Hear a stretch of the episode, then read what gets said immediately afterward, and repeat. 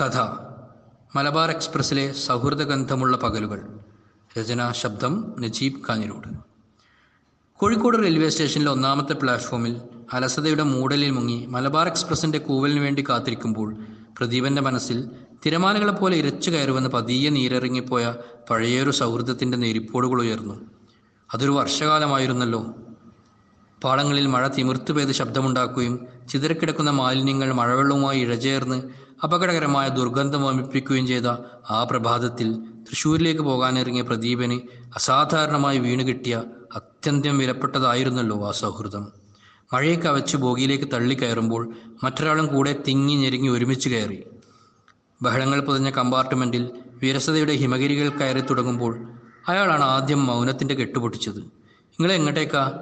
ഞാൻ അഷ്റഫ് സ്കൂൾ മാഷാണ്. അധ്യാപക പരിശീലനവുമായി ബന്ധപ്പെട്ട് എറണാകുളം വരെ പോവുകയാണ് അഷ്റഫ് മാഷിന്റെ സ്വരം അത്യധികം പ്രസന്നവും നിർമ്മലവുമായിരുന്നു. മാഷെന്ന് കേൾക്കുമ്പോൾ പ്രദീപനിൽ അറിയാതെ അസൂയ നിറഞ്ഞ ബഹുമാനം കടന്നുവരും. അയാൾക്ക് അധ്യാപകനാവാനായിരുന്നു ആഗ്രഹം. പക്ഷെ കാലത്തിന്റെ കരാളഹസ്തങ്ങൾ ഒരു കച്ചവടക്കാരന്റെ നിയോഗമായിരുന്നു അയാളെ ഏൽപ്പിച്ചത്. എഴുത്തിന്റെ അസുഖമുള്ളതുകൊണ്ടും അക്ഷരങ്ങളോടുള്ള അമിത പ്രണയം കൊണ്ടുമായിരിക്കാം അധ്യാപക ജോലി അയാളിൽ എന്നും ഒരു സ്വപ്നമായി അള്ളിപ്പിടിച്ചുകൊണ്ടിരുന്നത്. അല്ലെങ്കിൽ ഒരു മാഷിന് സമൂഹത്തിൽ കിട്ടുന്ന ബഹുമാനവും എഴുതാനും വായിക്കാനും ലഭ്യമാകുന്ന സമയവും അയാളെ മോഹിപ്പിച്ചിട്ടുണ്ടാവാം. ഞാൻ പ്രദീപൻ. നാട്ടിൽ ചെറിയൊരു ബിസിനസ്സാണ്. ട്രെയിനിൽ കട്ടൻ ചായ കുടിച്ചുകൊണ്ട് രൂപപ്പെട്ട ആ സൗഹൃദം പിന്നീട് ചങ്ങലയാൽ കൂട്ടിച്ചേർക്കപ്പെട്ട ട്രെയിൻ ബോഗികൾ പോലെ അനന്തമായി മുന്നോട്ട് നീങ്ങിക്കൊണ്ടിരുന്നു. ഞാൻ സാധാരണ ഈ വണ്ടിയിലാണ് തിരൂരിലെ സ്കൂളിലേക്ക് പോകാറുള്ളത്. അഷ്റഫ് മാഷിന്റെ ശബ്ദം മലബാർ എക്സ്പ്രസിന്റെ എസ് സിക്സ് ബോഗിയിൽ ചിന്നിപ്പെയ്തുകൊണ്ടിരുന്നു. പിന്നെയുള്ള ദിനങ്ങളിൽ ആ സൗഹൃദക്കണ്ണി ബലപ്പെട്ടതിന്റെ പ്രതിഫലനമായി പ്രദീപന്റെ പേരാമ്പ്രയുള്ള വീട്ടിൽ നിന്നും അഷ്റഫ് മാഷും കുടുംബവും ചായ കുടിക്കുകയും പ്രദീപനും ഭാര്യയും അഷ്റഫ് മാഷിന്റെ കോഴിക്കോട്ടെ വീട്ടിൽ പോയി ബിരിയാണി കഴിക്കുകയും ചെയ്തു. അല്ലാത്തപ്പോൾ ഫോൺ വിളികളിലൂടെയും വാട്സാപ്പിലൂടെയും അവരുടെ ബന്ധം വളർന്നു പന്തലിച്ചു. മനസ്സ് തുറക്കാൻ അവസരം കിട്ടിയ പ്രദീപൻ അദ്ദേഹവുമായി കഥകളും കവിതകളും ചർച്ച ചെയ്തു.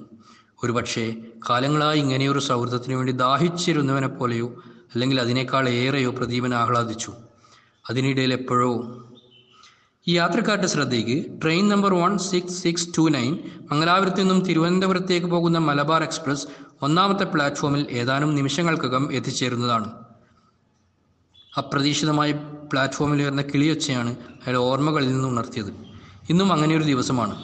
അഷ്റഫ് മാഷ് എന്നും ഇതേ സമയത്തുള്ള വണ്ടിയിലാണ് സ്കൂളിലേക്ക് പോകാറുള്ളത്. ഇപ്പോൾ സ്കൂൾ വീണ്ടും തുറന്നിരിക്കുന്നു. അഷ്റഫ് മാഷിന് ഈ ട്രെയിനിൽ കോഴിക്കോട് നിന്നും കയറേണ്ടതുണ്ട്. അയാളുടെ പ്രതീക്ഷ തിങ്ങിയ കണ്ണുകൾ പ്ലാറ്റ്ഫോമിൽ അലഞ്ഞുകൊണ്ടിരുന്നു. എവിടെയെങ്കിലും ഒരു മനുഷ്യൻ കറുത്ത ബാഗ് തോളിലിട്ട് വെളുത്ത മുണ്ട് ഒരു കൈകൊണ്ട് ചുരുട്ടിപ്പിടിച്ച് ഏതെങ്കിലും ബോഗിയിലേക്ക് കയറുന്നുണ്ടോ? പിന്നീട് എപ്പോഴോ അഷ്റഫ് മാഷിന്റെ വിളികൾ കുറഞ്ഞിരുന്നു. തിരക്കായതുകൊണ്ടായിരിക്കും എന്ന് കരുതി. പക്ഷേ അതിനിടയിലാണ് അഷ്റഫ് മാഷിന്റെ മൂത്തൈക്കയുടെ അഞ്ചാം ക്ലാസ്സിൽ പഠിക്കുന്ന കുട്ടിയെ റോഡിൽ വെച്ച് പട്ടാപ്പകൽ ഒരാൾ ക്രൂരമായി വെട്ടിക്കൊന്നത്. മാഷിന്റെ തൊട്ടടുത്ത പള്ളിയിലെ ഉസ്താദും ഒരു ദിവസം കൊല്ലപ്പെട്ട നിലയിൽ കാണപ്പെട്ടു. രണ്ടും ചില മനോരോഗികളുടെ അപക്വമായ ചെയ്തികളാണെന്ന തീർച്ചപ്പെടുത്തലിന്റെ അനുരണനങ്ങളോണമായിരിക്കാം മാഷിന്റെ വിളികൾ കുറഞ്ഞതും പതിയെ നിലച്ചതും. മനോരോഗികൾ വർദ്ധിച്ചു വരുന്ന കാലഘട്ടത്തിന്റെ ഇടവേളകളിൽ എപ്പോഴോ അങ്ങോട്ട് വിളിച്ചപ്പോൾ അഷ്റഫ് മാഷിന്റെ നമ്പർ നിലവിലില്ലായിരുന്നു. പ്രദീപൻ വല്ലാതെ നിരാശനാവുകയും മൗനത്തിന്റെ തടവറയിൽ ഒതുങ്ങുകയും ചെയ്തു. കാലം തെറ്റിയോടുന്ന ജീവിതവുമായി ഇടറി നീങ്ങുമ്പോൾ അയാൾ സൗഹൃദങ്ങൾ രൂപപ്പെടുന്ന യാദൃശ്ചികതയെപ്പോലും വെറുത്തു. പറയാനുള്ള പലതും അകത്തളങ്ങളിൽ കെട്ടിക്കിടന്ന് പഴുക്കുകയും ജീവിതം ശൂന്യമായ ഗർത്തത്തിലൂടെ താഴേക്ക് പതിക്കുന്നത് പോലെയും അയാൾക്ക് അനുഭവപ്പെട്ടു. എല്ലാം തുറന്നു പറയാൻ പറ്റി നല്ല സൗഹൃദങ്ങൾ ക്ഷണിക്കുന്നു എന്നൊരു പത്രപരസ്യം കൊടുത്താലോ? എന്ന് പോലും പ്രദീപൻ ചിലപ്പോൾ ചിന്തിച്ചു പോയിട്ടുണ്ട്. ആലസ്യത്തിന്റെയും പതർച്ചയുടെയും ചുഴികളിൽ വീണ് ഭ്രാന്ത് പിടിക്കുന്ന ഘട്ടത്തിന്റെ അവസാനത്തിലാണ് ഇപ്പോൾ വീണ്ടും പഴയ സുഹൃത്തിനെ ഒന്ന് കാണാൻ അയാൾ ഇറങ്ങിത്തിരിച്ചത്. അതിനുവേണ്ടി മാത്രമാണ് അതേ ട്രെയിനിൽ ഒന്നുകൂടി കോഴിക്കോട് നിന്നും മലപ്പുറത്തേക്ക് ടിക്കറ്റ് എടുത്തതും. പക്ഷേ ട്രെയിൻ പുറപ്പെടാൻ തുടങ്ങിയിട്ടും ഉശസ്തിനെ പൊതിഞ്ഞ മഞ്ഞുകണങ്ങൾ ബോയിക്കുമേൽ പടർന്നിട്ടും അഷ്റഫ് മാഷ മാത്രം കാണാതെ പ്രദീപൻ നിരാശനായി. അയാളുടെ അദഭ്യമായ ആഗ്രഹത്തിനുമേൽ മഞ്ഞു പെയ്തുകൊണ്ടിരുന്നു. മലപ്പുറത്തെത്തുന്നതിന് മുമ്പ് ഏതെങ്കിലും കമ്പാർട്ട്മെന്റിൽ മാഷെ കാണാനാവും എന്ന അവസാന പ്രതീക്ഷയിലാണ് അയാൾ മുന്നിൽ കണ്ട ബോഗിയിലേക്ക് കയറിയത്. എതിരെയിരിക്കുന്ന വൃത്താകൃതിയുള്ള കണ്ണട വെച്ച മനുഷ്യൻ ബാഗ് തീർന്നൊരു പുസ്തകം പുറത്തേക്ക് എടുക്കുന്നത് കണ്ടപ്പോൾ പ്രദീപന്റെ കണ്ണുകൾ തിളങ്ങി. മാർക്കേസിന്റെ കോളറകാലത്തെ പ്രണയമായിരുന്നു അത്. പഴകിയ നിറം മങ്ങിയ കടലാസുകൾ നിറഞ്ഞ ആ പുസ്തകത്തിലെ അക്ഷരങ്ങളെ വിഴുങ്ങാൻ തുടങ്ങുന്നതിന് തൊട്ടു മുമ്പ് അയാൾ പ്രദീപനെ ഒന്ന് നോക്കി. അറിയാതെ പ്രദീപന ചുണ്ടിൽ പുഞ്ചിരി വിടർന്നപ്പോൾ എതിരെയിരിക്കുന്ന ആളുടെ സൗഹൃദത്തിന്റെ ശബ്ദം കമ്പാർട്ട്മെന്റിലേക്ക് വീണു. ഞാൻ അസ്ലം മാസ്റ്റർ. ഇവിടെ അടുത്ത് ഹൈസ്കൂളിൽ അധ്യാപകനാണ്.